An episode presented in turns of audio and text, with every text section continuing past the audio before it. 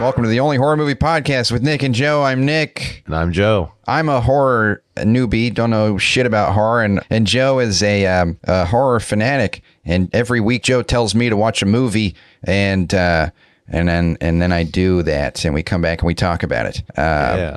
I feel kind of weird just saying the whole thing right up top. Usually, we kind of like uh, ease into it, but that was Yeah, okay. that's all right. Yeah, that's all right. Um, how are how are you doing, buddy? Yeah, I'm pretty good, man. You know, Yeah. just uh, yeah. Got uh, yeah, had a busy week. Got a ring appointment later for the wedding. Doing A ring uh, appointment? Yeah, to get the actual wedding rings. I didn't know there was an appointment for that. I didn't know either, but apparently there is. You you know you got to go and uh, pick out the rings and stuff and get them made. Wait, get them made. Well, so wait, I thought you go. I thought the whole thing was like. So you guys go together, you and Nikki. Yeah. So like the engagement ring is like the one that you You go out and buy. Yeah, that's Right. like the big one. The wedding rings are just Oh. like the bands that go with it. That you on the Oh. day. Okay, I didn't know that. Yeah, yeah. I Do didn't you know that either. I'm learning Does a lot of stuff about weddings. Yeah. What the? What the? Huh? Uh. I thought so. Wait. So when you get married, how did I not know this? When you get married, do you do? Does Nikki like wear the engagement ring forever for the marriage? Yeah, Really? yeah. Wow. The engagement ring, I think, is like the main, you know, ring, and then the Right. ring is like it, like almost like fits into it. I think, like they kind of like are worn together. Ah. At least that's what I'm understanding. At least that's what we're doing. I don't know if that's always the case. Uh. Well, cool. I mean, that's exciting. You know. Yeah, it's cool. And we're uh should be uh, we're recording the rest of the demo tomorrow. So Oh, for your band. stoked about that. Yeah, That rules, dude. yeah. Um, what about you, man? How was the show last night? It was it was good. It was weird. I did my uh, for anyone who doesn't know, I have a one man show that I'm I was have been writing for a couple months, and um, yeah, I put it up at my um, the house that I'm staying at in the Bronx uh, for some friends and roommates, and it was it was good. It was weird. You know, I, I read it off the page, and um, you know, it uh, it's it's it's gonna be a lot of work, but the good thing is is I started watching the video back last night and it's it's coherent and it flows and it's a good story. Um, Nice. but I think just the stand up in me really wants it to be a lot funnier, you know. yeah, yeah. Um, But I have to like I, I it was the first time I've ever said any of that stuff on into a microphone, you know. Mm-hmm. So I have to just like be patient and you know I, I already know it's going to take me a couple years to get this to a point where I really want it to be, you know. yeah. so- well, it's understandable. You know, it's a big project. Like you know, people spend years working on these things. Yeah, Yeah, you might have to like you know resist that temptation to make every part of it funny. You know, I know like yeah. I can understand that tendency where you just want to punch everything up. So you you know you got punchlines hitting every Yeah. seconds, but Well, it's I want it to be as funny as it can be. Um but I you know, I don't want it to be like a it's not a wacky, you know, comedy. It's not stand up. Um I want it to be kind of as close to stand up as it can be, but there's parts that are just like they're just too dark, you know. Yeah. It's it's just, you know.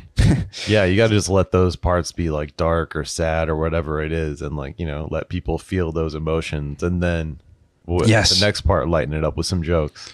Right. Yeah. So I think that uh, you know there were some some jokes that hit. There were some that fell flat, and so it's like, okay, so now how do I how do I rewrite this in a way where this joke can work, or I can write a different joke? Because it's like, yeah, something is really heavy, but then I think it's okay to like lighten it up with a a joke right afterwards. But um, anyways, I don't know. I mean, I, I got you know everybody gave me a lot of positive feedback. You know, I think that the the good thing was that people said that they were engaged, which uh, is is really good. They were like it was it was a like I, my roommate was like I was on the edge of my seat for the whole thing, and I was like, oh, that's really good.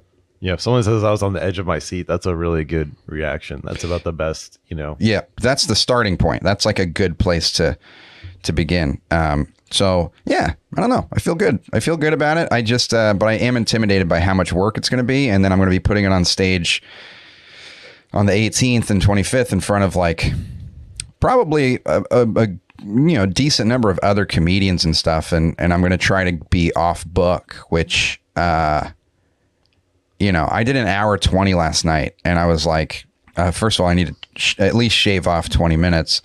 Uh, also, memorize it. It just seems insane. The idea, you, you know, but I've done thirty minutes of memorized material. It's just gonna. It just seems not possible. Yeah, it's a lot. It's not as hard as like you know. It's not any harder than memorizing a shorter thing. It's just like you have to just spend more time doing it. You know, like when I was Yeah. doing that, uh, I was working as a tour guide in Hollywood. You know, it was like twelve to fifteen pages of fine print for that tour that I had like pretty much memorized. That's crazy. I don't know. There's a lot of walking in between to the different spots, but you know, it could be like the tour could be like an hour to an hour and a half, depending on if they did the extended version or not. Right. Right. So I think you'll get it. You know. Yeah, no, I, I, I'm, I know I will get it at some point, but it's just like, anytime I know that there's a lot of work ahead of me, there's always a part of me that's like, God, fucking damn it. Oh you know? yeah, well, definitely. You know, yeah, dude. yeah, that's how I feel about everything I work on. You know, I'm like, oh, Yeah. well, what if this is like successful? Then I have to really do it. You know. Yeah, exactly. I mean, that was the thing is setting the deadlines. It's like, great, I know that I'm going to get this done, but also like, fuck, I have to get this done. You know, Yeah, yeah, that pressure can be helpful though. I'm glad. I mean, I, ne- I need it. yeah, I'm glad that you're doing it though. You know, I know this is a big thing. Thanks, man. Yeah, I'm excited about it. I'm excited Um, to see it eventually. Whenever you, uh, whenever you get back here and do it. Yeah, no, I'm going to do it uh, on the fourth, so it'll it'll be it'll be in a different place by then. I think every show is going to there's going to be a lot of changes, but um, but yeah, man, how's everything? Were you doing stand up out there? You getting any chances to to, to get up? Uh, a little bit. I wanted to do more this week. I only ended up doing one set, but I tried Yeah. some new material that worked, so Hell I'm yeah, happy with it. I gotta That's do great. More next week. So I'm doing group shower. hell yeah. That's a great. I love that show. It's so good. Yeah, it should be fun. That rules. Oh, and by the way, guys, Oh, if you're yes. listening, we would appreciate it if you would uh, subscribe to the podcast. Yeah, Uh, if you can, you know, write a review, give us five, rate us five stars. All that stuff helps us out a whole lot. Yeah, it really does, folks. And um, we do have a Patreon up right now, and we don't have much to offer you at this point. But if you do go on our Patreon and and and uh, throw us some some bucks, we'll give you a shout out. And then in in a, in a little while, we're going to start having extra content. Uh, we just have to figure out how to uh, distribute the workload a little bit to some people who can help us out. And once we get that, then we're going to have more content up, and there's going to be a lot more exciting things for all you listeners out there. Yeah, we really want to do more, but right now this like uh, eats up a lot of our time, especially Nick's doing the editing. But we're working on that. Yeah, we are working on it, but we will be able to do it uh, someday. Someday.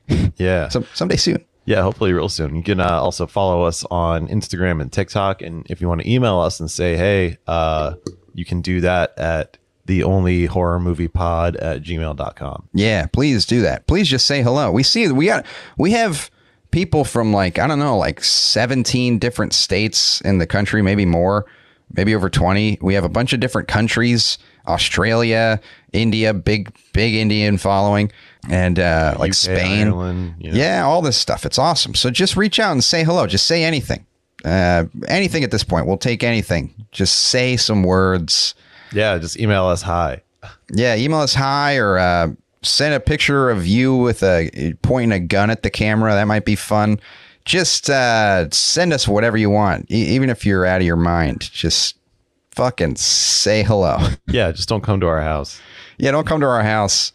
Oh boy. Uh, I appreciate you guys. yeah, we really do appreciate you guys. We, we got we hit 100 and, or we hit 666 downloads on uh, Wrong Turn, which is insane, and also Sign of the Devil. What's up, rock and roll? Number of the beast. yeah, man, that's metal. sick. Hell yes. So Like Breaking Benjamin at the end of that movie. that's right, the hardest core band ever to exist. So we're doing we're doing a, a classic movie Yeah, we are. for part of our Halloween special for October. Uh, we're starting with uh, John Carpenter's Halloween from 1978, Yep. which uh, The one that started it all. I um I mean it's great. It's just great. Yeah. It's right. It's it's it's just like such of a, an enjoyable movie to watch. It feels like such a classic and there's like it feels like in a lot of ways like ahead of its time in terms of like cinematography and and just some of like the I don't know the spookiness of it. They just they just nailed it. You know? Yeah, it was kind of pioneered some things. I mean, there was still there's still a lot of things about it that were like clearly this is uh, from the '70s. Like some of the dialogue is a little silly. Uh, some of the acting is. I know I'm very critical about the acting stuff, but some of the acting is very silly. Uh, and there's just like a lot of things where you're watching and you're like, oh, this is where like all the tropes, like all these tropes came from, or all like the you know all the parodies, like all the stuff that they were making fun of. Uh, but it's um, I mean, it's just such a fucking good movie. It's just like, it's just it's it's it's, and I love that it's spook. I love that it's still scary. You know, after what like 50 years. Yeah, I think it's like it for me. It's like one of the most atmospheric horror movies. Like it really sets the mood. It really feels like Halloween when you're watching it. So tell me about it, dude. Yeah, all right. Well, so John Carpenter's Halloween from 1978. Uh, it was directed and scored by John Carpenter. Uh, Holy shit. John Carpenter and Deborah Hill. Uh, produced by Deborah Hill. It stars Donald Pleasence, Jamie Lee Curtis, PJ Soles, Nancy Keys or Kies, uh, but she's credited normally in acting as Nancy Loomis, uh, and Nick Castle as the Shape. The shape. So what? Uh, I have a question. So what? Why? Why did they call him the shape? Where nobody refers to him as the shape in the movie, right? That's what he was written as in the script. They never referred to him as Michael Myers or anything. He was always just the shape. That's cool as hell. Yeah, so that's that's how I, I referred to him mostly. I think in the notes that I wrote for you. Nice. Yeah, yeah, yeah. You absolutely did. Uh, I had no. So, so you're saying you're telling me, Joe, that John Carpenter wrote the famous Halloween music? Yeah, he scored every single one of his movies aside from The Thing. That is fucking badass, dude. Yeah, well, his dad was a music professor, so he grew up knowing it. But then uh, I actually read yesterday that he he doesn't read music, but he, Okay. he just he just you know knows enough to play by ear. Yeah, he's uh, sounds like a fucking brilliant dude. Yeah, I actually saw him play his the scores from all his movies live with a band uh, that features him and uh, his son. Uh, No way. Other musicians from notable bands. Oh, yeah, that rules. the Palladium in L.A. and they did like all the scores from all the movies and had like. A Oh, big, that's like, so cool, thing. dude. It was one of the coolest things I've ever been to. That's amazing. I loved it. Plus, I that's fucking. That's almost great. all of his movies. I mean, I can't wait to watch more of his stuff because I mean, what? So I, what I've watched the thing uh, before, which we haven't done yet, but I've then what we did. We uh, an episode on that one, but yeah, It's such a good movie. Uh, the th- space it out. yeah, the fog, right? Yep. And then this one. Um, yeah, I mean, damn, dude, he fucking rules. He's he's awesome. That music is still so scary. Yeah, it really like without that score, I don't think the movie would have been anywhere near as successful or good as it is. But that like it's just Yeah. so it sets that mood so well. God, I love it. I love it so much. Well, hell, let's get into it then, Joe. You want to do it? Uh, oh, uh, I was just gonna say a little bit about the legacy that it created before we get right into it. Let's do it. Tell me that legacy. Uh, so Halloween is one of the most profitable uh, and influential independent horror films of all time, uh, earning approximately seventy million dollars on a budget of about three hundred twenty-five thousand dollars. Three hundred and twenty-five thousand dollars. Yeah, that's fucking incredible. It was originally only going to be three hundred thousand. Carpenter convinced uh, the executive producers um, Moustapha Akkad and Irwin Yablans to kick in an extra twenty five thousand to get Donald Pleasence for Wow. Doctor Loomis. So he was only like you know kind of star in the movie who had any kind of like history. Everyone else were pretty much unknown actors. I didn't know he was a star. Uh, I, I've definitely seen him before, but he was great. But what, what's his uh, what's his thing? What did, what was his big stuff? Donald Pleasence, uh, he was the star of the film. Uh, his name was actually billed above John Carpenter's in the opening titles. Uh, he was an established actor at the time, uh, and he spent most of his career playing evil killers of one sort or another. Okay, Um, he played the head of the Nazi SS in the movie The Eagle Has Landed, and that's a role for which he was overqualified because his uh, RAF plane had been shot down over France in World War II, and he was uh, tortured in a German POW camp. no shit. Yeah. Whoa, Yeah, right. That's intense. Like yeah, to that's get the f- tortured by the Nazis and then play one in a movie. Like yeah, dude. What the fuck? That's awesome. And he's so like that. You don't get actors like that. You know, like you never get actors. I mean, definitely Not ones that were fucking tortured by Nazis, but like actors that were like in POW camps or like went to war. Like it's very like rare. You know. Yeah. It's it's like with writers too. It used to be like so many like Hemingway and shit, and like all these writers that like went to to like battle and stuff, and Yeah, and who who Orwell. Vonnegut and shit. Orwell, yeah. George Orwell fought with the uh, the POUM militia in the Spanish Civil War.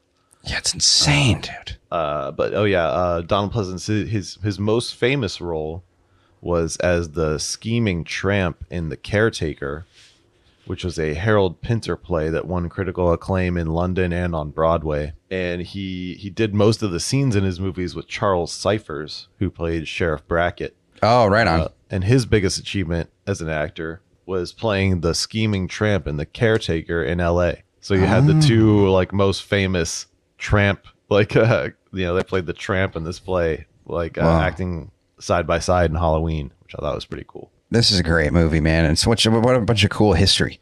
Do you want to get into the plot? Cool. Yeah, I love this movie. I've been looking forward to doing this one for a long time, and I'm glad you liked it too because it, you know, it's an all-time favorite of mine. Well, it's also like the, I love doing these episodes because I'm like I haven't. They're so it's they're classic movies, you know, that I, I haven't seen. So it's just cool to like watch like act like real classics. Yeah, yeah. Um, and I can't believe I haven't seen it. Um, so I'm happy. So here we go. John Carpenter's Halloween from 1978, po- uh, folks.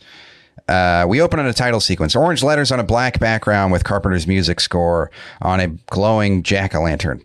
Uh, Moustapha Akkad presents Donald Pleasence uh, in Carpenter's in John Carpenter's Halloween. The score swells as we push in on the jack o' lantern as the credits roll.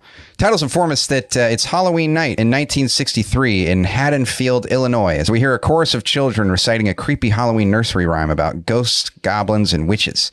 Cut to a POV Steadicam shot of a two-story suburban house. As the camera approaches, we see the POV of someone watching a teenage couple making out through the door. There's a jack-o'-lantern on their porch. The camera circles around to the side window and watches the couple make out on the couch. The guy asks if they're alone, and the girl says Michael is around someplace before they head upstairs. And by the way, I love how dumb the guy sounds. Like I feel like there's a there's like a classic like '70s like white dude dumb guy voice. You know, the shit.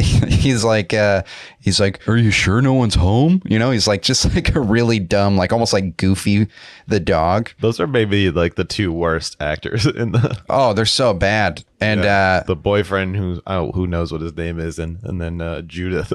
It's hilarious. I mean, it's like those. It's like you, you, it makes sense why those the the Def Jam comics had like this white voice. You know, like after years of like movies with guys like this, you're like, yeah, that makes sense. The camera continues to look around, circling back to the front of the house, and then forward to the back door. And eerie music starts to play as the person watching enters through the back door. And the music starting, by the way, when the lights like go out, it scared the shit out of me. yeah, right. That like high pitched, like weird sound. Like that synth or whatever.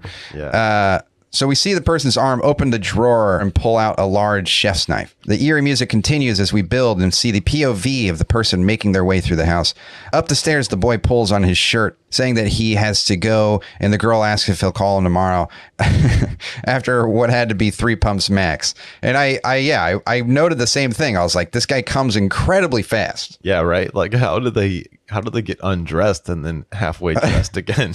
Yeah, I mean, I don't even know if three pumps is realistic because they went upstairs. By the time you see this woman later, she's fully naked, and he's putting on the clothes again. I mean, it's like, dude, you gotta, you gotta control yourself. Also, like, if you came that fast, maybe stick around and go another time. You know. yeah, yeah, really. So he heads down the stairs and exits through the front door as the unknown person watches. We hear the girl singing as the unknown person reaches down and grabs a clown mask, putting it on.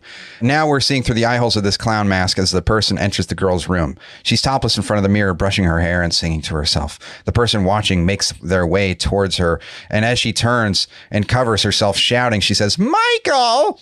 Uh, the person begins to stab the girl as she cries in pain. And you gotta love, Joe, you gotta love how women react to stab wounds in old movies. You know, oh yeah, they're just getting like ravaged by this sharp knife, but they're reacting to it like they're in a spider web, you know? yeah. She's like, uh, uh, Oh no! Ow! Yeah. Just holding her arms up, you know. It's like, what's happening here? Through the clown mask, we see that she's left bloody on the floor as the person turns and heads out the door.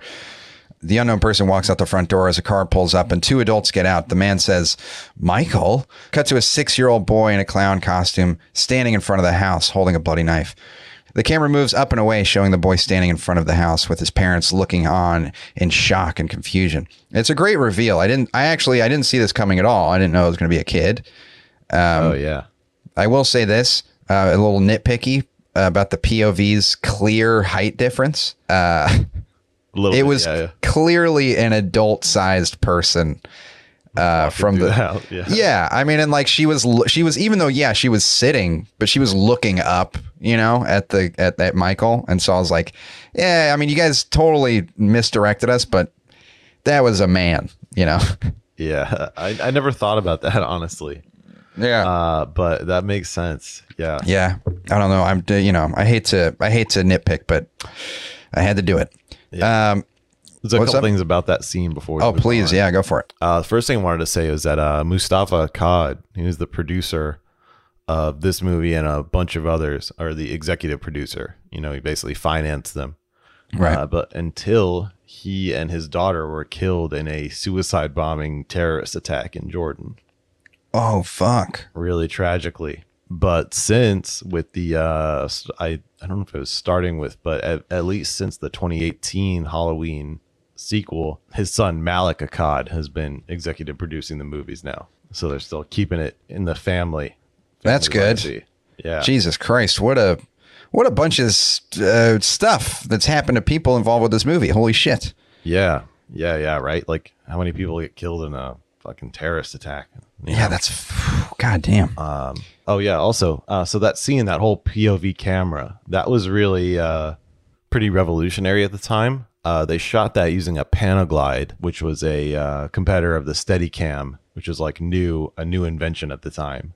okay. So there hadn't been like a lot of that like moving, uh, like smooth moving camera. Like people had never really seen that before in a movie. Oh, that rules. Yeah, and you know, like a lot of critics noted it, you know, kind of like making you see through the eyes of the killer and all this stuff. And uh yeah, there's only like two, maybe two cuts in that whole scene. You know, like one Right. like the camera's entering the house, I think, and then when they put the mask on, there's a cut there.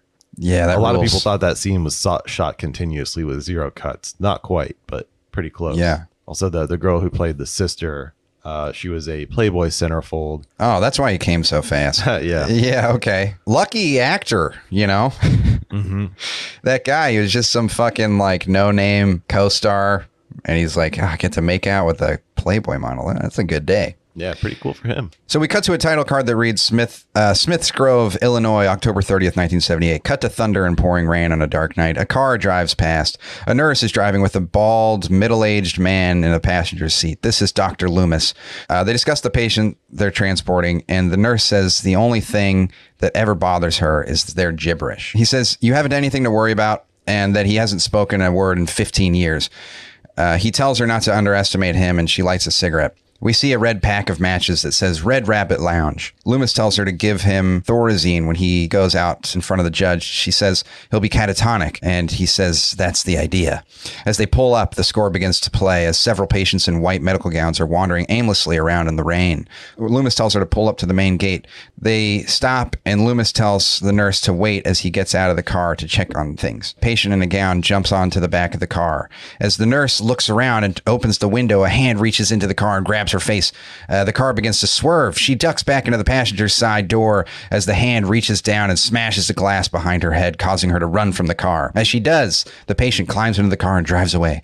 Loomis finally runs up, but he really took his sweet ass time trying to help this girl. Yeah. Uh, Loomis says, He's gone. He's gone from here. The evil is gone as the car speeds away down the road. Uh, cut to a suburban street during the day. This is Haddonfield, and it's Halloween. Eerie music starts to play as we see a teenage girl step out of her house carrying books on her way to school. This is Laurie Strode. A man in a blazer walks out and tells her to drop off the key at the Myers place. We cut to Laurie walking through her neighborhood. A young kid about eight years old calls out to her and runs up to join her and asks her if she's coming over tonight. This is Tommy Doyle. I will say this, Joe. Jamie Lee Curtis is 19 in this movie. Yep. Right? But she first does.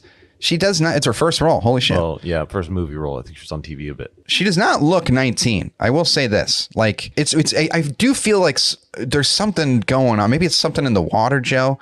But like she looks like she's about 26. Am I crazy? Yeah, I mean, I don't know. She might have been a more mature looking 19 year old too. She's just kind of got that look. Yeah, she does kinda- do with like her She got some like slightly more masculine features, I guess. Yeah, I a little know. bit. You know. But I love her so she's like one of my big childhood crushes. I love her so much.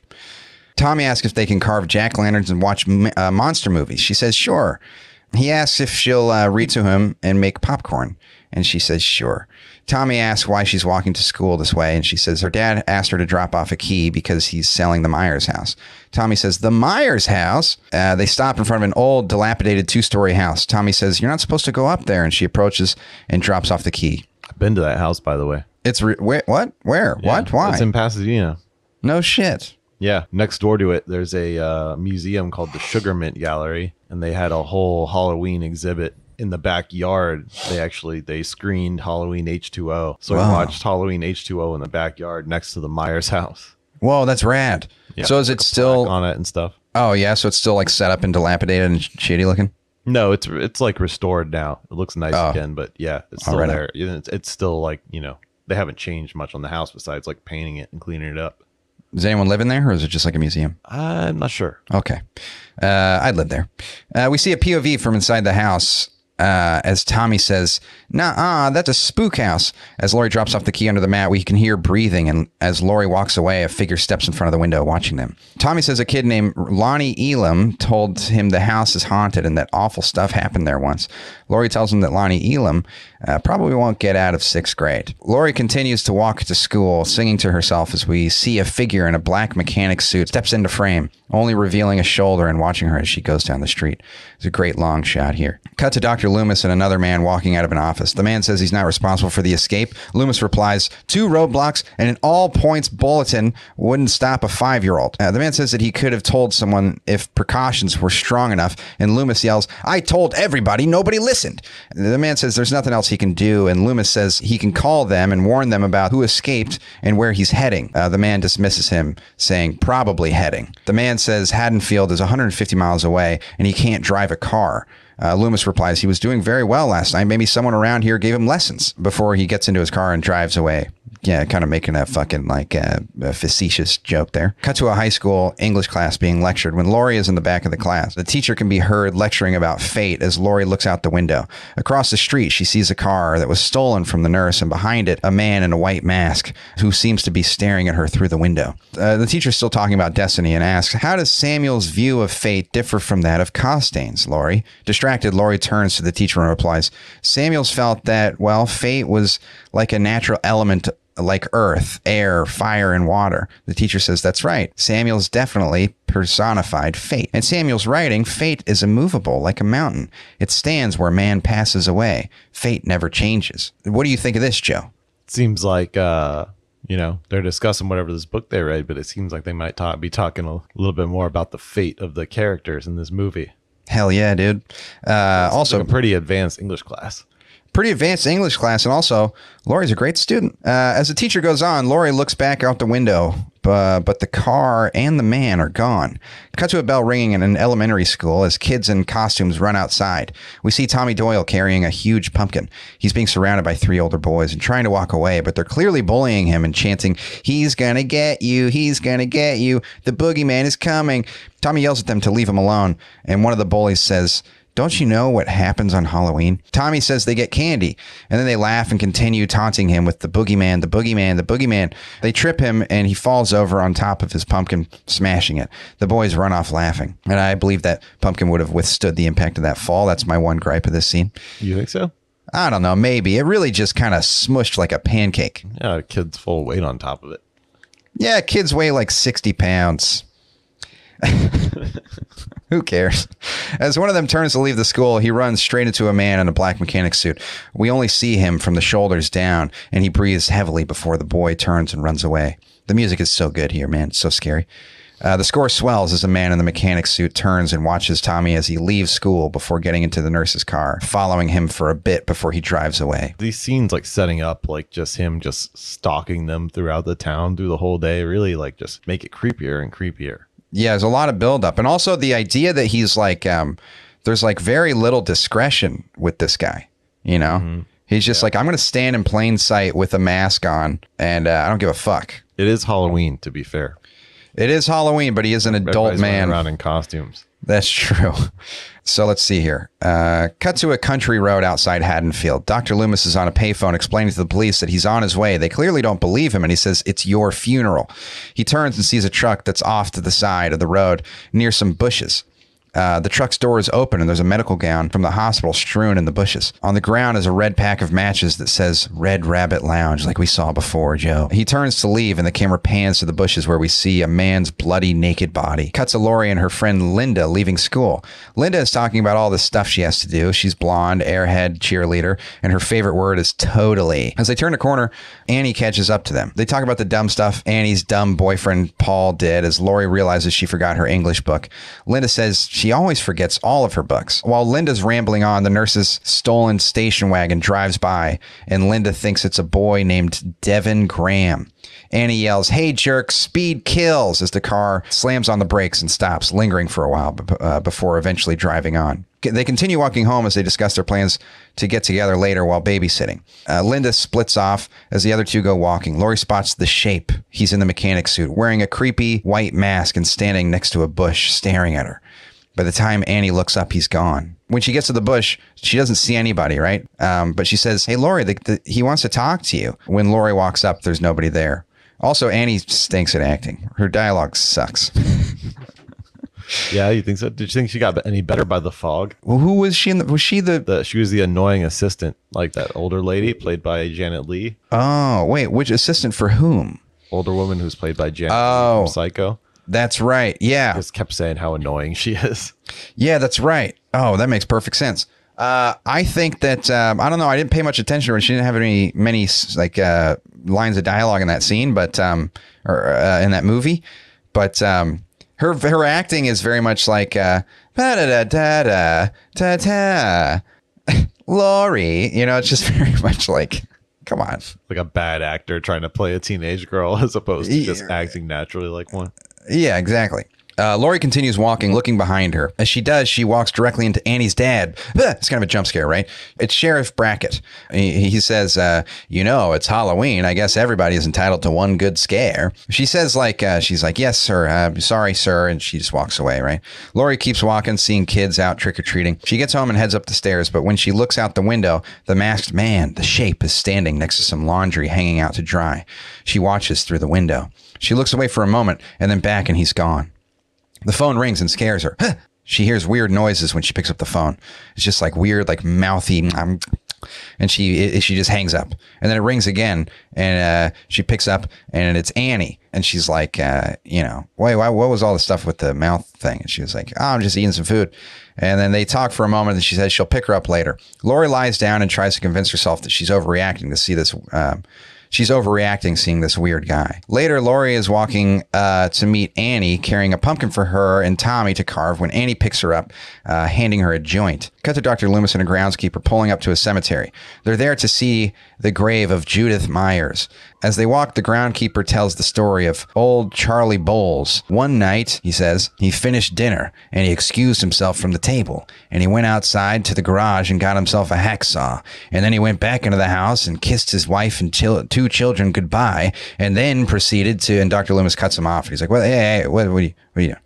And, he t- and it turns out that uh, Judith's headstone has gone missing. Loomis says uh, he came home Cut to Laurie and Annie driving to their babysitting gig. They smoke a joint as Blue Oyster Cult's Don't Fear the Reaper plays on the radio, which uh, do they even have any other songs? I mean, I know they do, but like this is the only song that ever anyone ever hears from this band. Uh they have a couple. Godzilla, isn't that Blue Oyster Cult? Yeah, I don't know. I just uh, anytime I hear this one by far though for sure uh, more cowbell. So the nurse's car begins following them right? But then Annie turns, but then Annie sees her dad and they toss the joint out and uh, pull over to say hello. Uh, I love the way that Annie says, My dad in this scene. Uh, it's really entertaining. And also, they're like so far away when she sees her. I'm like, How do you even see your dad? Yeah. You know? Like they're like you're like three blocks away. It's like it's a weird time to panic. I mean, I guess she was high, but also like eh, you know, you, you got some time here. Um, yeah, she was high in the set. It was still very illegal then. Yeah, that's true. dad's the sheriff. Yeah, that's that's true. You know, you gonna get arrested uh, by your own dad. That'd be a bummer. Yeah, that'd be sick. Uh, Annie's dad tells uh, tells the girls that some kids broke into the hardware store, but all they stole is a Halloween mask, some rope, and a couple of knives. Uh, and the girls are like, "Okay," and they head on. Right, they leave. And I, they're they're so Joe. Don't uh, let me let me know what you think of this.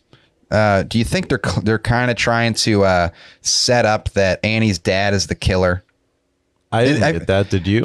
Well, here's why I say this because there's like a moment there, like when when she runs into him in the beginning, right? When Laurie runs into the sheriff, he watches her go away, and then there's that same shot from behind his back over his shoulder, watching her walk away, and then same thing with this scene when they drive away, it goes over his shoulder as uh, they drive away. So I'm like, I don't know if they were trying to do some kind of like weird. It wouldn't make sense because we all know that this is like a Michael Myers. This is we know who the kid is, sort of. But yeah, I don't know. I was like, why are they they're doing the same shot? Yeah, I never. Um, I never put that together. But that's. Right. Uh, yeah, I don't know. It's a theory. Okay. Dr. Loomis arrives on the scene to meet the sheriff. He says he needs 10 minutes, and uh, Dr. Loomis uh, waits outside, failing to notice that the car's the, that the nurse's car is driving past. Uh, the girls drive on, talking about asking different boys to the dance, and Laurie says she'd rather go out with Ben Tramer. All the while, the nurse's car is following them. Tramer, Joe. Yeah, you know Ben Tramer, don't you? I vaguely know Ben Tramer. I've met him a, a handful of times, and it's just so strange to me. I mean, it's really cool, but also like crazy. Like, I wish that I knew all this stuff when I met Ben Tramer, because the only thing that, because I was like, he's he was a friend of my um, ex's, or he was the father of my ex's friend. And uh, all that my ex told me about him is she was like, "Oh yeah, he used to be the head writer on Saved by the Bell," and I'm like, "That's cool, but not really." Yeah. Th- this stuff is really fucking cool that you're friends with John Carpenter. That's insane. yeah. And he named you in like several of his movies. It's so cool. So the driver breathes heavily as he watches the girls park at their babysitting destination. Uh, the car parks and the shape gets out and watches Annie as she arrives, and Lindy and Lindsay's parents head out for the night. The sheriff and Dr. Loomis pull up to the Myers house to check it out. Uh, it's been empty since the murder of in 1963. They look out. Uh, they look around the abandoned house and find a dead dog. Dr. Loomis says he got hungry. The sheriff says a man wouldn't do that, and Loomis explains this isn't a man before they head upstairs to the room where the murder happened. Suddenly, a soffit falls and breaks the window, startling Dr. Loomis, who pulls out a gun. A doctor with a gun?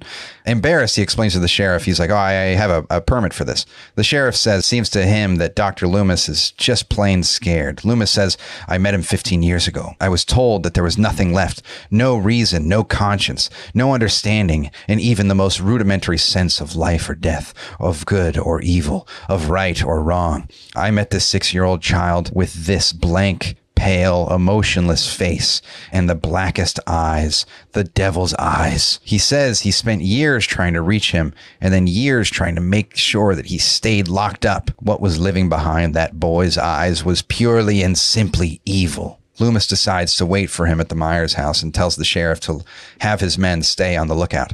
But not to tell anyone to avoid causing a panic. Cut to Laurie reading Tommy. Should have told people. They probably should have told people that there was a murderer on the loose. Um, and it's also funny to me, like a, do- doctor giving orders uh, to a, a police officer.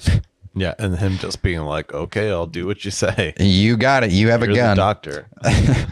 Cut to Laurie reading Tommy a story. He asks her what the boogeyman is, and before she can answer, the phone rings. It's Annie calling to give Laurie some news before Lester, the family's German shepherd, starts growling and barking at something. The shape is outside watching them. Lester heads outside, and Annie tells Laurie that uh, she told Ben Tramer that she wanted to go to the dance with him. Laurie wanted to go to the dance.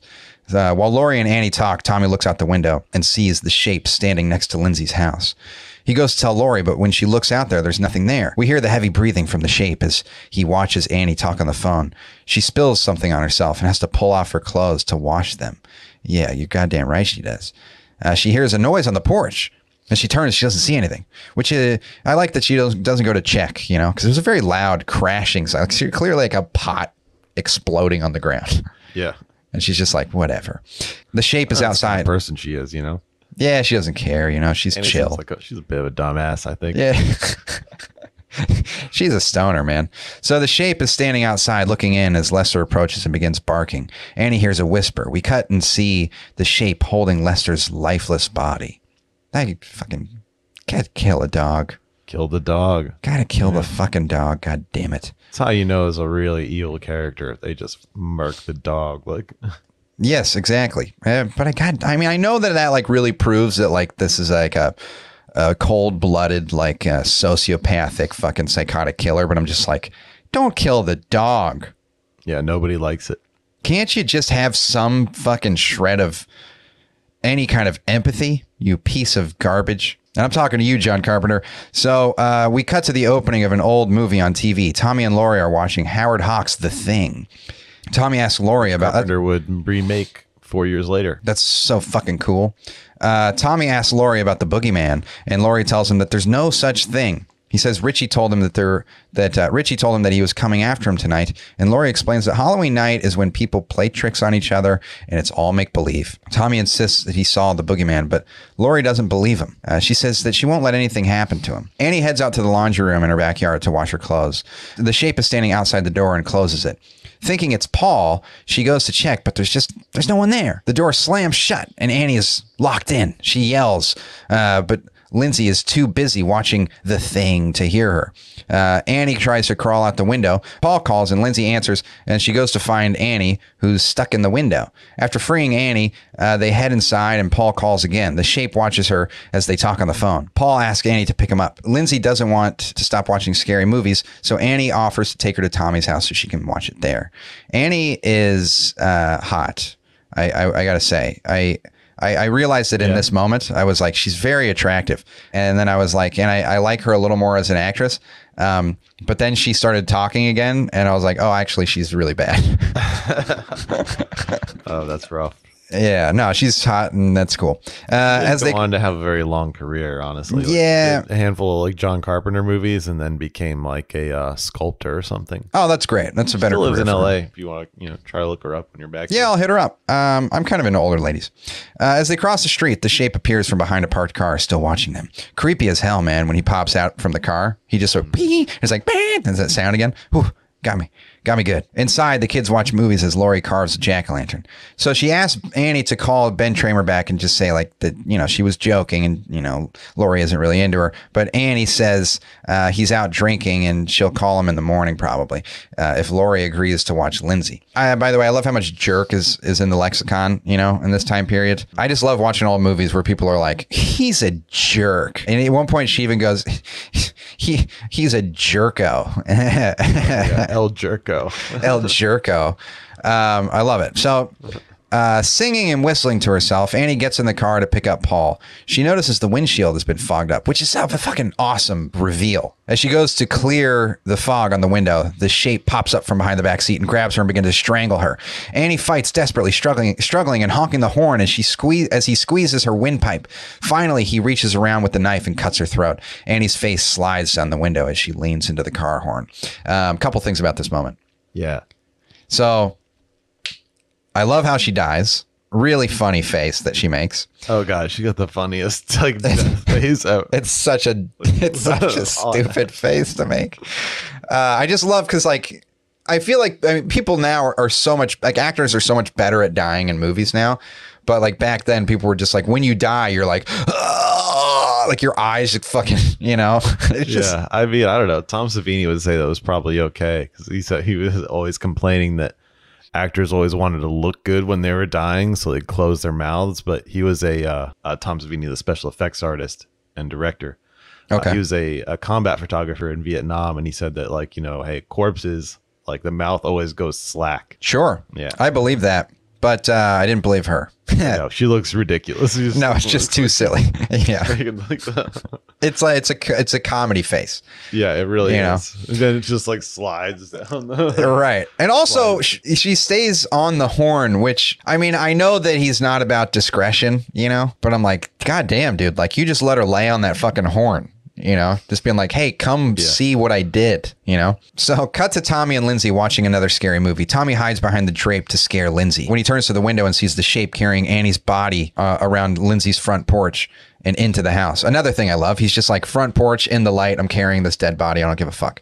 This spooks him and he, and he backs up into Lindsay, who screams. Tommy freaks out and begins to yell that the boogeyman is outside. Laurie rushes in and tells Tommy to stop because she's he's he's scaring Lindsay. Tommy says that that nobody believes him. Uh, Lindsay says that she does to Laurie's exasperation. Yeah, Uh, so annoyed at these kids, these scared kids. Which, but I, yeah, I don't know. She's I mean, basically gaslighting herself at this point because she's been seeing the boogeyman all day. Yes, yes, She's just like, oh no, it's fine. Just, just yeah. No, she's like totally this like weird guy who's been watching me. Yeah, she. I mean, she's. I mean, she clearly she could just be like, "Oh, you guys might be seeing the same guy that I'm seeing, and that's what you think is the boogeyman." She didn't really put two and two together.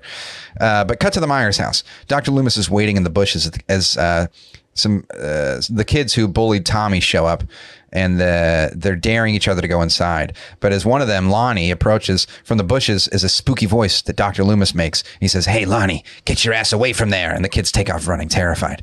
Um, he looks pretty pleased with his little joke as the sheriff sneaks up behind him and it startles him and he's like eh. uh, and I like that this was a jump scare without like any added sound effects. You know, I always appreciate that when it's just like a guy like putting a hand on his shoulder and the guy's like, eh, you know. Um, so the sheriff says that they're it's, I feel like it's just such a good switcheroo on him when he's like, Yeah. yeah, scared these kids. And then he- Yeah, rules. Uh, the sheriff says that there's nothing going on besides typical Halloween stuff. Loomis says he watched him for 15 years, staring at the wall with inhuman patience, waiting for this night. Death has come to your little, death has come to your little town, sheriff. The sheriff isn't convinced, uh, but he's, he'll uh, he'll stay for the night on the chance that Loomis is right. Cut to a van pulling up to Tommy's house. It's Linda and her boyfriend Bob drinking beer and planning on how to distract the kids so they can sneak upstairs and have sex. Joe, I got something to ask you here. yeah. So why does this guy say? Because he's like, oh, so we'll go upstairs, we'll rip my clothes off, we'll rip your clothes off. But at one point he says we'll rip Lindsay's clothes off. Yeah. What is Yeah. that? Yeah, it's the creepiest possible joke you could make. She's like a, a, an eight-year-old girl, Max. Yeah, yeah. Uh, you know, co- coincidentally, I was watching the uh, the last drive-in episode uh, of this where they did this movie, Mm-hmm. uh, which is where a lot of my nose came from. Just full disclosure. Sure. Uh, yeah, he, he he points out the same thing. He's like, Super weird like, fucking thing to say. Did nobody say like, hey, can we, you know, leave uh, this joke about sexually assaulting an eight-year-old girl out of the script? Do we really need that? Like, Yeah, it's a bizarre thing. I mean, it's like I understand like making characters who are gonna definitely die unlikable, but like this is taking it a bit far here. yeah, even for a movie where they kill the dog, like, uh, Yeah, yeah. So Bob carries a giggling uh, Linda inside of the house, and they notice that the house is totally dark, and Annie isn't there. They start making out anyway. The shape watches them from the other room as they make out. Uh, cut to Laurie and the kids howling and making ghost sounds. Uh, she looks out the window and sees Bob's van parked outside, and they sit down to finish the movie. Linda calls from Lindsay's house, asking about Annie. Laurie asks her to have Annie call when she gets back. Linda tells Bob that uh, Lindsay's gone for the night, and they head upstairs to bone. Uh, Laurie is looking outside, but the streets are quiet. Upstairs at Lindsay's house, uh, Bob and Linda are in bed fooling around when they're interrupted by a ringing phone. So they don't answer the phone, right? And they take it off the hook and proceed to get down to business as the, the shadow of the shape passes uh, to an open window. Uh, a little note here you got to love sex in the 70s because they just fuck like nobody fucks. oh yeah, They're just under the covers, just rubbing against each other, and they're, ah, hmm, uh, you know, it's just the best. It's just so fun. yeah, and it's over again so quickly. so fucking quickly. I mean, it's it, he comes instantaneously and also just weirdly and quietly, and then he rolls over and she's like, "That was amazing." That's oh fantastic! Yeah. like, And she- what did she point where say? She had to be. And so, um, so they don't answer the by uh, PJ Soles, by the way, who that the great PJ Soles. Uh, she was a uh, yeah, she's an actor. She was in Rock and Roll High School. Uh, she's like the main girl in that. She was in Carrie, Oh, right on. Yeah, I like her. I liked her in this movie. and she's still in stuff. Like he, she still turns up, especially in a lot of horror movies. Yeah, she rules. Um, also very attractive. So Bob heads downstairs to get beers, saying, uh, "I'll be right back." As Linda smokes in bed. Downstairs, Bob I'll be right back. Never say it. Never ever. And he's all, he's he's also like, don't get dressed because I'm gonna fuck you for 12 seconds. Uh, downstairs, Bob walks through You the think dark. that was fast? yeah, Watch how fast I do it the second time. Uh, so downstairs, Bob walks through the darkened kitchen to the fridge to get beers. He hears the back door creak open slowly and he goes to check it out, calling for Annie, Paul, and Linda. He hears breathing and he thinks Linda's playing a joke. He's like, come on out. But before opening the door, uh, before opening the door. When he does, the shape bursts out and grabs him and pushes him against the wall, and, uh, and ha- with his hand around his throat, lifts Bob up with one hand, sliding him up the wall. He takes out his knife and then shoves it through his chest, impaling him a foot above the ground. He dies so fast, by the way. Uh, which I always love. It's like uh, if you stab someone, it, it's like it's in the abdomen or like the chest or kind of whatever. But like he just, it's so funny the idea of someone getting stabbed and then they're just like, Yeah, it's like dead. it's so funny. Um, like he would be able to scream for a good while, you know? Yeah, or at least gurgle. Yeah, gurgle or fucking whatever. Uh, so so Bob goes limp as the shape stands watching, cocking his head to the side, admiring his work. Just a note on that one. That was the only shot where John Carpenter gave uh, Nick Castle any direction as to what to do. Oh, to cock his head. Yeah, just that, That's like, cool. Look back and forth like that. Like he's uh he said he was wanted to wanted to look at it like he was admiring like one of those uh butterfly collections where they you know you have like a wooden case with a bunch of impaled butterflies. Oh, interesting. things. Yeah, that's a really cool, like long shot. Um, so upstairs, Linda is filing her nails as the door opens, and a figure draped in a sheet wearing Bob's glasses opens the front door or opens the door, uh, which I fucking love that. I love the sheet with the glasses on because Bob is wearing like these big ass 70s shades. Yeah, and uh, serial killer looking glasses. yeah, kind of like the the Dahmer kind of style almost, and they're just over his his uh, his head with the sheet on. It's fucking. It's such a cool look. Uh, I'm gonna try that. uh, she asks like, "Where's her beer?" Thinking um, it's Bob messing around. She shows him her tits, but gets no reaction. The figure in the sheet just stands there until she gets annoyed and calls Laurie. As soon as Laurie answers, he grabs Linda from behind and begins to strangle her with the phone co- with the phone cord. I tried to write the I was like, let me try to not write this so it's like a fucking tongue twister, and I don't know how well I did. No, no, it's it's. I think that I, it's fine. It's fine. I think next time I'll just like read through it um, more closely. Uh, but Laurie hears her grasping and thinks it's uh, Annie messing with her. The shape finishes strangling Linda and picks up the phone. Laurie hangs up. Uh, she calls back, but there's no answer. She heads upstairs to check on the sleeping children. Back outside uh, the Myers house, Dr. Loomis notices the nurse's stolen car parked down the block and goes to check it out. Uh, Laurie heads outside and across the street to check on Annie and Linda. Eerie music begins to play as she crosses the street to the darkened house. Uh, she knocks and no one answers. She heads around back and finds the back door open. She goes in and calls for her friends, but gets no response. She hears a sound from upstairs, calling for her friends uh, to stop messing around, and she uh, heads to the second floor. The light is on in one of the bedrooms, and inside she finds Annie's body laid out on the bed in front of Judith Myers' headstone and a jack o' lantern on the nightstand. Terrified, she backs into the closet, and Bob's upside down body, his dead body, swings down at her, swaying back and forth as she screams, Ah! Another door opens to reveal Linda's body, and Laurie screams and runs out the door. I love that Linda's body was, or her, her eyes were cross eyed. yeah, That was just another funny death face. yeah, yeah. Well, by the way, I remember I watched an interview with Jamie Lee Curtis recently, Mm-hmm. uh, where she's talking about how before this movie she had never screamed before. Ever. She was just like, "Who screams? Like no one. You don't. You don't. Right. You don't ever scream in your normal day to day life." And she's like, then she all of a sudden she got cast in those movies having to scream all the time. And like, Yeah, I never thought about that. I guess there isn't Yeah. many reasons to scream. I mean, until you get a little older and stuff like happens and you got to scream. yeah, someone You know. to murder you with a knife, yeah, it's pretty pretty attacked common. by an animal or something. Yeah, I mean, I've definitely screamed, but uh, yeah, I don't know. I guess it's a good point. I mean, she must have lived a pretty, uh, pretty chill ass life up until then. Um, yeah, you know, she had uh, you know rich Hollywood parents.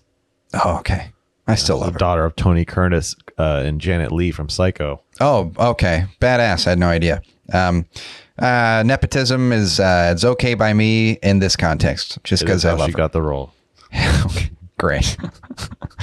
uh, she's in the hall crying, leaning against leaning against the wall. The shape begins to materialize out of the darkness. This is the shot you say. This is the shot that made uh, Dean Cundey's career. Yeah, he went on to be like a major like uh, cinematographer, worked with like Spielberg and like tons of big names Yeah, I've definitely heard his name before. on major movies. And yeah, like the, he worked with Carpenter a lot in the first part of his career. And like, but this was like the shot that people thought were like, oh wow, this is really cool because he like you you don't see anything, and then you just slowly start to see him come out of the the, the darkness. It's really fucking cool, man.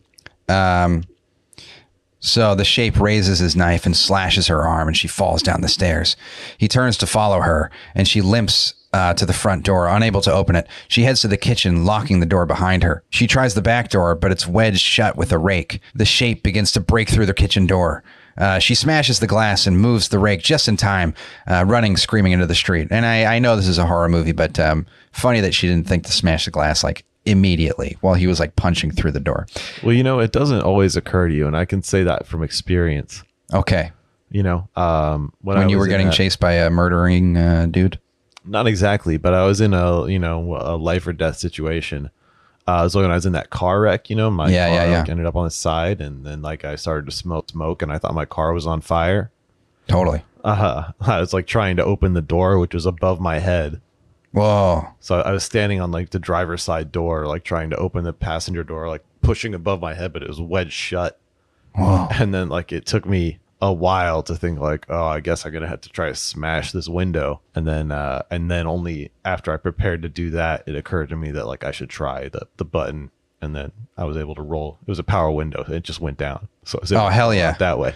Yeah. That would be a great scene in a fucking horror movie, you know? Yeah. But yeah, so uh, you know, Also, like a nice comedic beat where you're like, oh, yeah, the fucking. Yeah, you know, so it, it doesn't necessarily. uh it, it really was. It really was like I one of those situations where I went from like uh the deepest depths of despair, like oh god, I'm gonna die trapped in a burning car, to like I'm an idiot. yeah, yeah, yeah, yeah, totally. That's a fun moment to realize that. Yeah. Um, yeah, I forgot about that fucking. I mean, I didn't forget about it, but, um, you know, yeah, crazy thing that happened. Not something you think about all the time. Yeah. So none of the neighbors will answer the door, right? So she's like running up and she's screaming on the front porch for like bloody murder. She's like, please help me. I need help. Help. And people like open their blinds and look at her and they're like, mm, no thanks, which I think is fucking insane. It's like a nice suburban neighborhood and she's a totally normal looking, like good looking young lady. Yeah. And um, It is Halloween though, so maybe they think she's like playing a prank. that's true. They Uh, We've been opening the door all night. We're done opening the door. Yeah, no more candy, candy. bitch.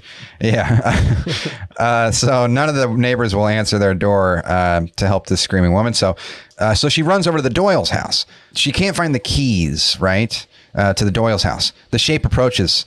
Uh, from across the street, as she screams for Tommy to open the door, and Tommy like is in the top. Uh, he's in the uh, the he's upstairs, and he sees out, and he's like, okay, and he comes downstairs. Uh, she he finally lets her in. She locks the door and screams for him to head upstairs. The phone is dead. She realizes that uh, the window was open, and she ducks in front of the couch, grabbing a large needle. Yeah, like a knitting needle. Yeah, like one of those big ass, like foot long knitting needles. Uh, I don't know. My computer is like starting to like make noises. Uh, the shape pops up from behind the couch, stabbing for her, but misses. She sticks the needle into his neck, and he goes down. We hear a, a thump, and Laurie peeks over the couch. He appears to be dead, and she drops the knife, which fucking a. I mean, I know you think that you just killed this guy, and I know it's a but keep the knife. Make sure. You know, Just like- hold on to the knife for fuck's sake. But you know, you know, it's like uh, you know, maybe psychologically she doesn't want to, you know, hold on to that knife that's been used to murder her friends. Yeah, well, give it to one of the kids or something. So outside, Dr. Loomis is looking around when the sheriff pulls up. He says uh, he found the car and that he's here, and they split up to check out the houses. Laurie runs upstairs to get the kids. Um, and as as she uh, tries to talk to them, the shape appears behind her. The kids scream, and she locks them in the bedroom, heading into another room and hiding in the closet. Uh, she ties the door with a belt, uh, but the shape follows her inside and begins b- to bang at the closet door. And I do love how much he's struggling uh, to open this closet door. You know, I know that there's a belt tied around it, but like, uh, And this is one of those uh like uh flimsy like slatted closets like they had in like uh high tension. yes, exactly. He just punched through like a, a regular door earlier, you know? Yeah. and it's taken him like a good 30 to 45 seconds. You could really just like elbow it a little bit and crack those Yeah. things. Laurie cowers in fear as the shape breaks through and pulls on the light. She unties a wire hanger, and when he when he leans in, she sticks him in the eye, and he recoils and drops the knife. Laurie grabs the knife and then gets it and then stabs him in the gut. He grabs his abdomen and falls down. She exits the closet as the shape lies motionless on the floor. Surely she he's dead this time. Surely he's dead this time. Uh, so why not drop the knife again? You you moron. I mean, at this point, you're you're dumb. Oh yeah, this is like one of those ones where like if you you know you saw in a theater, like audiences would be screaming. At this. Yeah, she drops the knife like right the next knife, to him. Like- yeah, yeah, right, exactly. So she limps into the hallway and to uh, to get the kids, tells them to go to the neighbor's house and call the police. Exhausted, she sits with her back to the room. Behind her, we see the shape silently sit up and turn to look towards her. The kids run screaming outside, alerting Dr. Loomis. He's like, "What the hell's going on in there?" Such a the good, shape scary moment of just a guy sitting up and turning his head. Yeah, it's a great, it's a great, very like seamless sitting up and turning and cocking his head to the Strong abs. He doesn't even strong use his hands. Totally great core. The shape stands up, creeping up behind Laurie and grabbing her. Loomis runs up the stairs. Uh, the shape begins to strangle Laurie. As she struggles, she manages to pull off his face mask, and we get a glimpse of his face uh, and his his damaged eye before he pulls the mask back on. Loomis aims and fires his gun. Uh, the shape stumbles backwards into the room, and Loomis follows him in and fires another five shots. He stumbles out the door uh, onto the balcony and over the side and falls onto the lawn. We see a shot of the shape's body lying motionless on the ground as Loomis's empty gun clicks. Laurie turns to Loomis and says, It was the boogeyman. Loomis says, As a matter of fact, it was. He goes to check on the shape, but his body is nowhere to be found. The score begins to play as Laurie sobs and Loomis looks on into the dark. We see shots of the dark house and the neighborhood as heavy breathing continues and the credits begin to roll. Uh, so the movie's over now, Joe. But uh, one more thing I wanted to add is that in one of these one of these uh, shots, we do see uh, on the living room floor shot uh, the knife. Maybe he had two knives. Maybe he had two knives. They they did say he stole some knives, plural, from the hardware store. You're giving him a lot of credit here, Joe, and I appreciate that. But I do think it was an error in continuity. That's funny. The idea of he's just like carrying these like massive knives around in his pocket, you know? Uh, he's got like five of them. Anyways, great movie. Loved it. Just a fantastic film. It really it is like uh you know, they weren't trying to make the most influential like like movie of that era, Right. you know? They just uh basically uh Moustapha Akkad and Irwin Yablans, uh they saw uh Assault on Precinct 13 at the Milan Film Festival, which was uh John Carpenter's previous movie. Okay. It's kind of like a, an action movie about like you know these gangs attacking a a police station that's like uh, almost empty. Pretty fun one. I highly Yeah. recommend it. Um, Yeah, totally. But they made like a little bit of a profit for that, so they wanted to hire. They wanted to do a horror movie about a guy stalking babysitters, and they hired John Carpenter to do it. And he said, he, you know, he would write and direct and do the score, uh, as long as they gave him pretty much full creative control, and they did more or less. That rules. That rules, man. Yeah, so he and his girlfriend Debra Hill like wrote it. She produced. Uh, he got paid ten grand to to write, direct, and score the movie, but was given uh, ten percent of the profits. So he he did all right Yeah, that's great. um, when the movie was a hit. Fuck yeah, dude. 10% of what, 70 million? Yeah, uh, yeah, That Yeah. rules. I can't yeah. do The, the, math, the but that's, I mean, from forty to seventy million. But it, is that, what, so wait, 10% of 70 million, that's 7 million? a million dollars That's sick. in nineteen seventy eight? That's not bad. Yeah, I'm a little embarrassed that I said I can't do the math. it's just like, wait, yeah, I can. Yeah, yeah. just think about it for a second. Yeah, you got it, dude.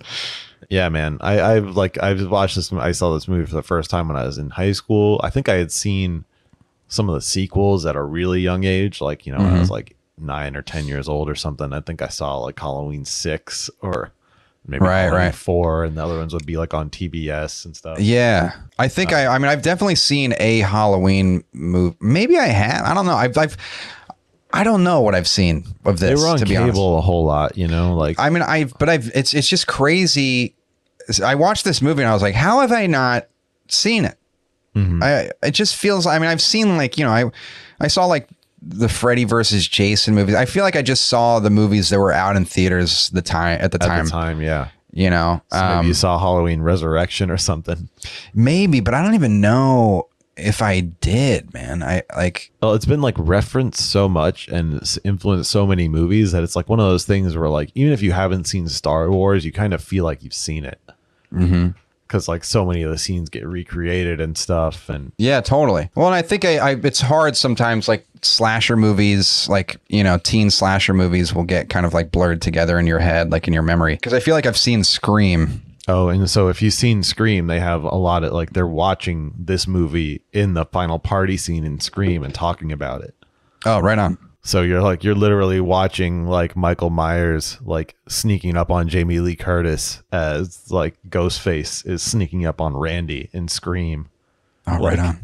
He's like watching it happen while it's happening to him, which is kind of like it's a similar thing going on in this movie where like they're watching scary movies on Halloween and they're also Yeah. in a scary movie on Halloween, Yeah. you know. Yeah, dude, it was great. I mean, I fucking, it's just, it's it, like when, you, when you're watching a good movie, like a movie that, you know, has just been like celebrated and like beloved for so long, it's a great experience to just like finally be watching it. You know, you're just like, oh man, it just feels right. Like you're like, this absolutely, it makes total sense that this is like a masterpiece of a, mm-hmm. of a film. That's Hell awesome, yeah. man. I'm glad, you know, like I think that's a thing that'll be fun about this is because like, you know, there's a handful of those movies that like, you know, that are like really like considered the all-time classics of the genre. Yeah. And I think you've probably watched a bunch of them, but there's pro- I'm sure there's still a few that you haven't. oh no, for sure. I mean, I haven't seen that many horror movies, you know? Yeah. This is one that a lot of casual like horror fan, like people who don't watch a lot of horror movies often have seen this one, but not always. Right. Well, yeah, because it was such a huge hit too. I mean, it was just like you know, it's it's one of those things of like, uh, oh, this is this is the kind of thing you you go out, you know, with your your date, you know, and you you see a scary movie and you you get you get scared with everybody in the theater. Like that's like the kind of experience you want. Yeah, I've seen this one so many times. I saw it at the Million Dollar Theater downtown. That was really cool.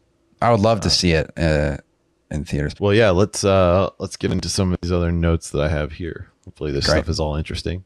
So, uh taking inspiration from Hitchcock's Psycho, uh, which coincidentally starred Jamie Lee Curtis's mom, Janet Leigh, uh, Bob Clark's Black Christmas from 1974, and Tobe Hooper's The Texas Chainsaw Massacre, uh, as well as various Italian giallo films.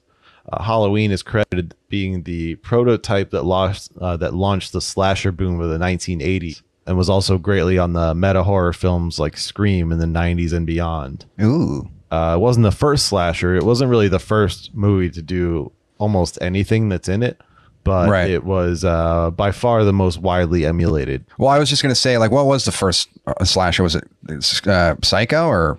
Maybe Peeping Tom, uh, like I think it was like a, a 50s kind of slashery movie. Psycho Okay. was a very early one. Yeah, right on. Yeah, um, cool. Yeah, yeah. But a bunch of people emulated a, a lot of stuff. I, I sometimes I wish I knew. I don't know. It's cool to know. Sometimes it's cool to know that stuff, like when you're watching the movie. But I also like. I don't know. There's like a mixture of of, of feelings where I'm like, I, I want to. I just want to watch the movie as the movie, just as like a person seeing it for the first time. But there's also part of me that's like, oh, I wish I knew like exactly what stuff was being like emulated, you know, uh, like, like in later films. And I know you told me like a, a little bit of those things, but Yeah, yeah. As we watch more of these movies, you'll start to see the influence, Yeah. and you'll start to see it. Like like Scream is like kind of a lot of it is mostly a commentary on Halloween and the slashers that followed it. nice. Um, so the the film is praised for uh, Carpenter's score, uh, for his suspenseful atmospheric direction, as well as the cinematography of Dean Cundey. Uh, and in 2006, it was selected per, for preservation in the United States National Film Registry in the Library of Congress as being culturally, historically, or aesthetically significant. Hell yes. Which I think you know, no one's going to dispute that. Is like No. you know, it's. I mean, maybe maybe like Roger movies. Ebert might because he fucking disputes everything.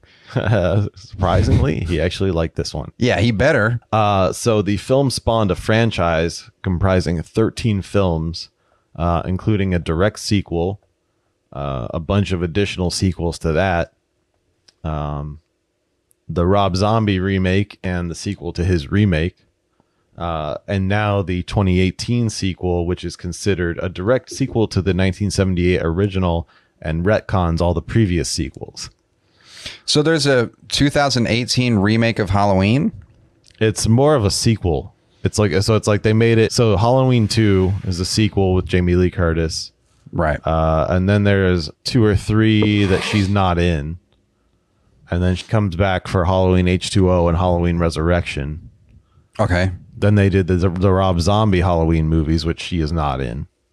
Gotcha. And then the hol- the 2018 Halloween is basically they said like we're gonna wipe the swa- slate clean, and this is a sequel to the original 1978 movie. Okay. And so she is And not. she's you know she's back as Laurie She's Strode back in, that, one. Gotcha. Yeah. So it's about her. She's like you know has like um, PTSD and stuff, and like her daughter or daughter and granddaughter are in it.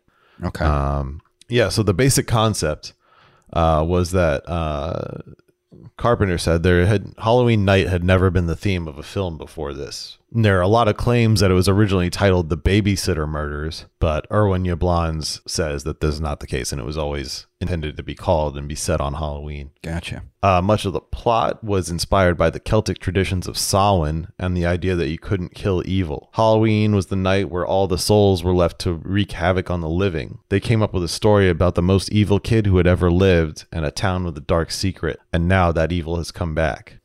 Pretty much sums it up. Yeah. Uh, Debra Hill, uh, who worked as a babysitter as a teenager, wrote, wrote uh, most of the girls' dialogue.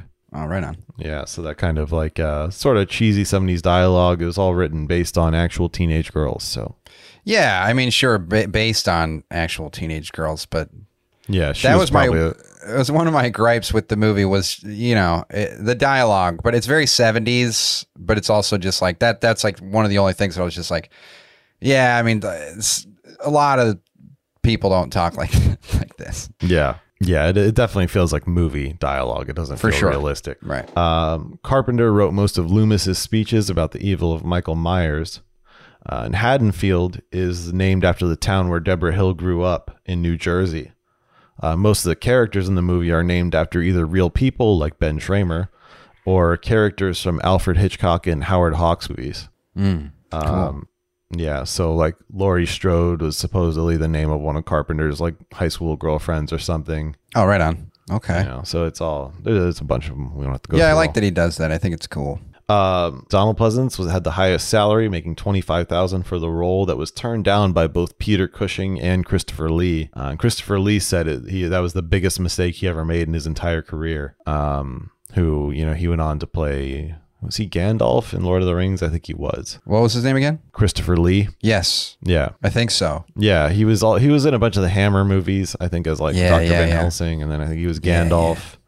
Uh, he also sang like uh, he also was a, a power metal vocalist. He wait, Christopher Lee was a power metal vocalist. Yeah, he sang like he sang in like a power metal band, like into his nineties. Like, Whoa. No, no, no. Hold on. No, Gandalf was Ian Ian McKellen. oh, okay. Was he the other one then? Yes, he was the bad wizard. He he was the evil wizard in Lord of the Rings. You, you yeah, that's guys all we know. need to know. Yeah.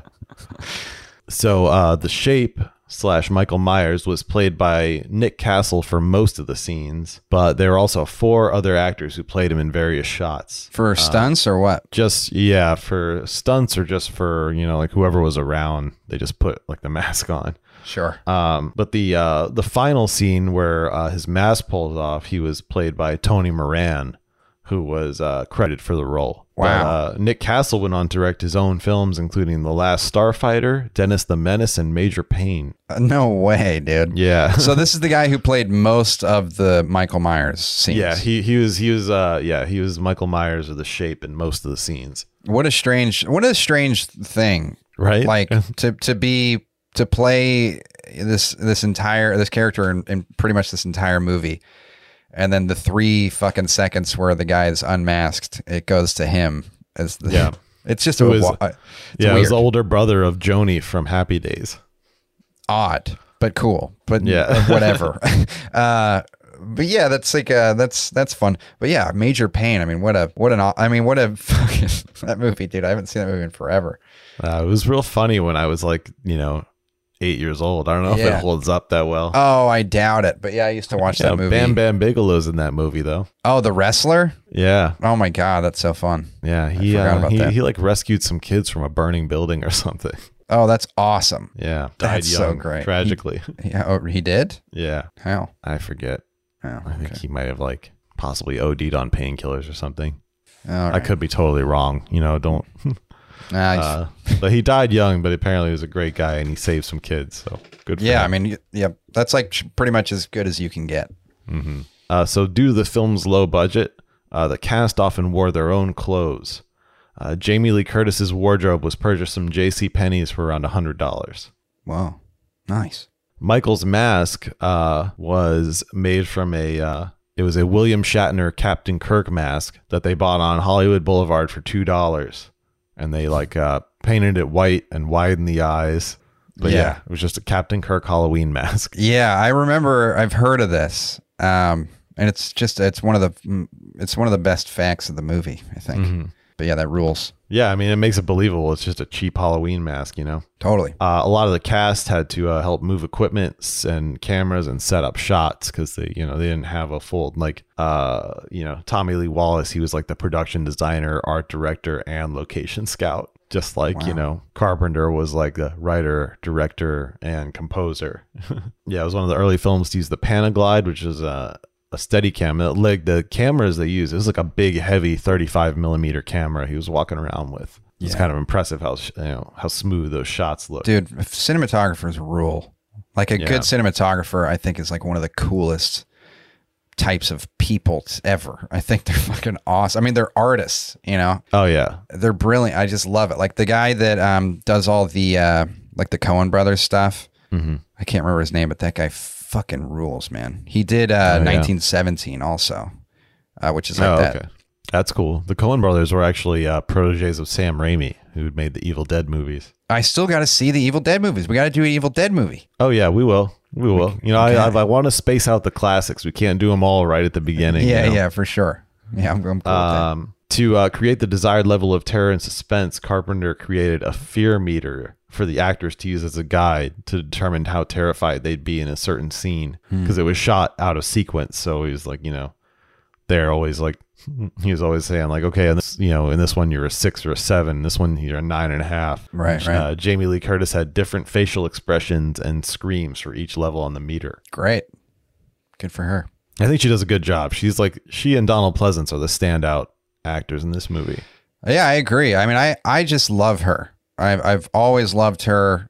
I've just anything she does, I'm just uh I'm just enamored by her. I, I, I adore her. Yeah, she's pretty great. Well, you know, she's she's done a lot of horror movies, so we'll be coming back to her. You know, she was in The Fog, obviously.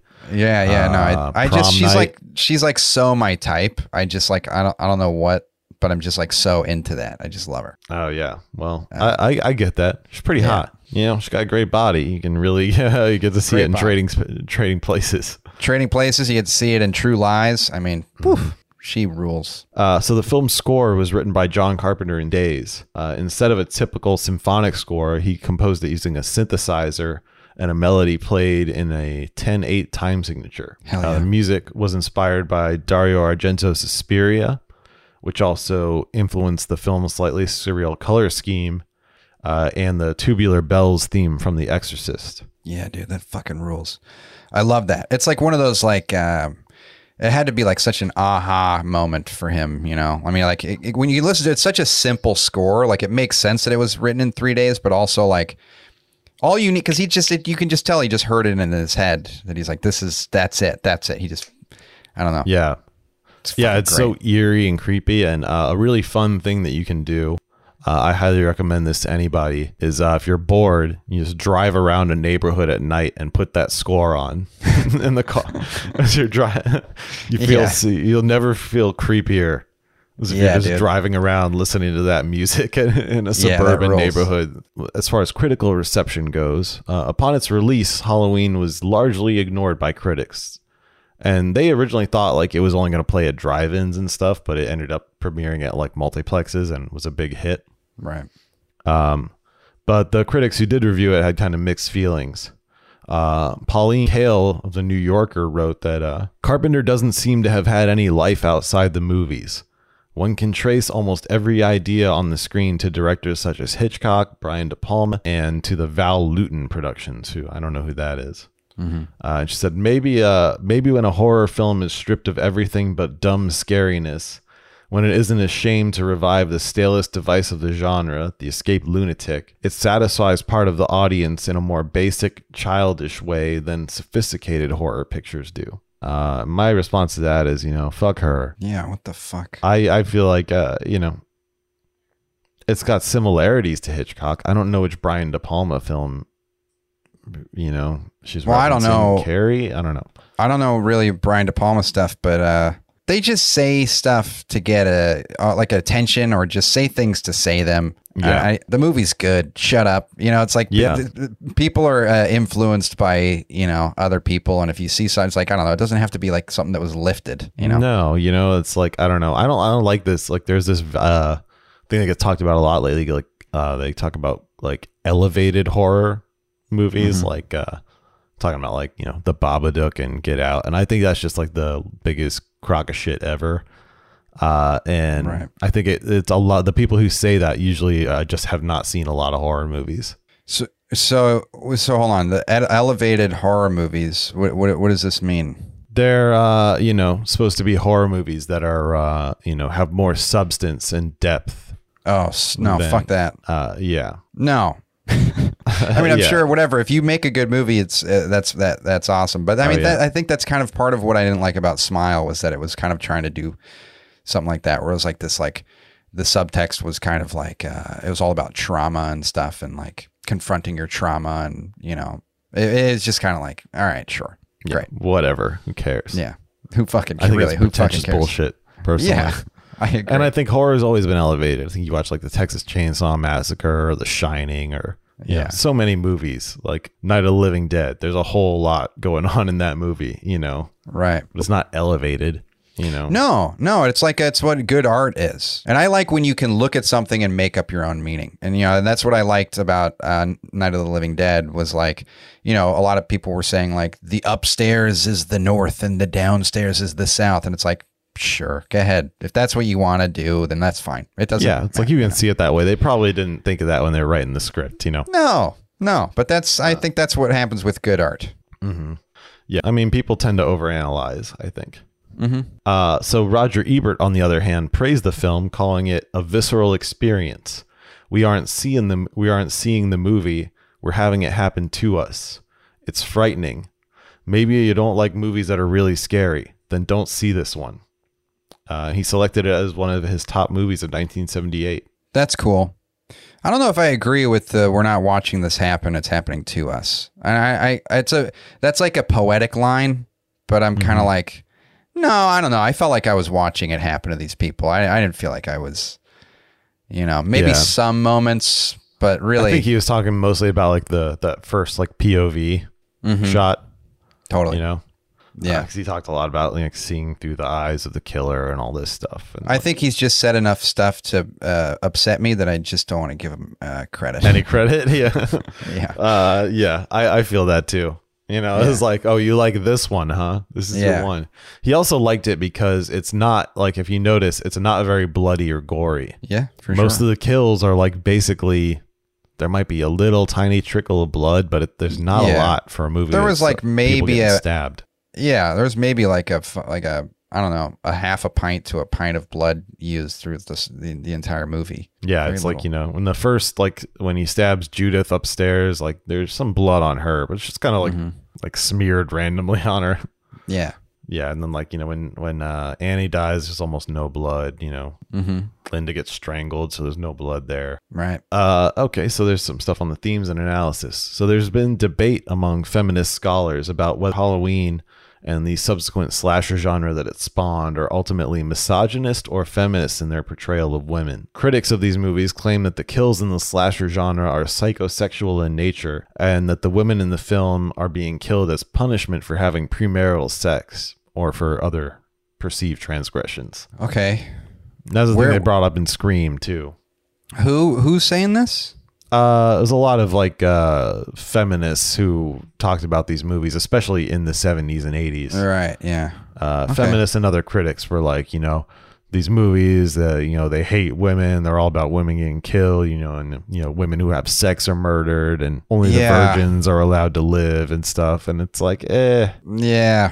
I mean, I don't know, man. Uh, I think that you could there. I don't know. I mean, I, I don't know. It's it's just funny to create a backstory for a character that doesn't exist. Like it, it, it wasn't written that way. Well, that's the thing, and John Carpenter, you know, he he doesn't agree with this at all. Uh, Sure. you know, but yeah, they think uh, some went as far as claiming that the violence against women in these films is as debasing as their depictions in hardcore pornography. Which there's a you know, is pornography debasing to women? Probably sometimes, maybe not always. Yeah, I don't know. some probably find it empowering, but um, you know, I think like they kind of like these critics like sort of misinterpret what horror movies are, and I think the same thing they happen with what they they started talking about torture porn movies Sure. because it's like it's a horror movie. You're not Mm-hmm. like you're not you're, you're not enjoy like you know.